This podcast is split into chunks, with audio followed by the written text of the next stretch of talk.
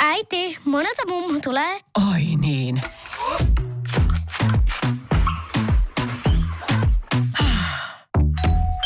Helpolla puhdasta. Luonnollisesti. Kiilto. Aito koti vetää puoleensa.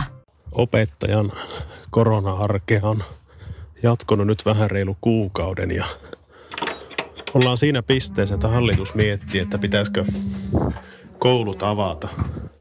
Mulla se on henkilökohtaisesti ihan sama. Mä ajattelen, että selvitään lukuvuosi loppuun ihan hyvin näinkin, että ei mennä sinne kouluun, varsinkin yläkoululaisten kanssa. Mutta toisaalta olisi se mukava nähdä oppilaat ja kollegat vielä viimeisen parin viikon aikana. Mutta mä en jaksa uskoa tällä hetkellä, että yläkoululaisten kanssa palataan. Mutta pikkuoppilaiden kanssa on toinen juttu.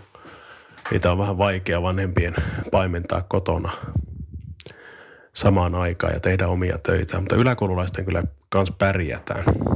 Tämä korona-arki on ollut siinä mielessä mielenkiintoista, että tähän on tottunut. Mä oon tottunut opettaa, opettaa yläkoululaisia etänä verkossa, oppinut ihan älyttömästi siinä samalla ja voi sanoa, että omankin työn tekemisen laatu on jollain tavalla ehkä parantunut, koska on pitänyt miettiä vielä paljon tarkemmin, että miten ne ohjeet antaa ja, ja miten saa kaikki niin kuin ymmärtämään etänä ne tehtävän annot. Sitten on tullut myös, puhutaan, että kaikki ei tule nähdyksi tuolla koulussa tai etäkoulussa, mutta kyllä mä, mä oon sitä mieltä, että jollain tavalla, vaikka me fyysisesti nähdä niitä, mutta me nähdään siinä niissä virtuaalijäljissä se, että jos joku ei ole paikalla eikä läsnä, me paljon paremmin, tai siis pystytään ottamaan hyvin niihin yhteyttä myös, myös erilaisilla viestivälineillä.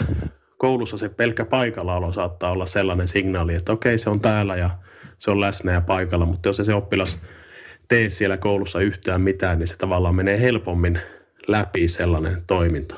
Mutta tällaista tämä opettajan korona-arki. Kaikkeen tottuu ja kaikki loppuu aikana.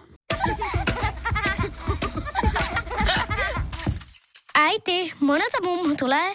Oi niin.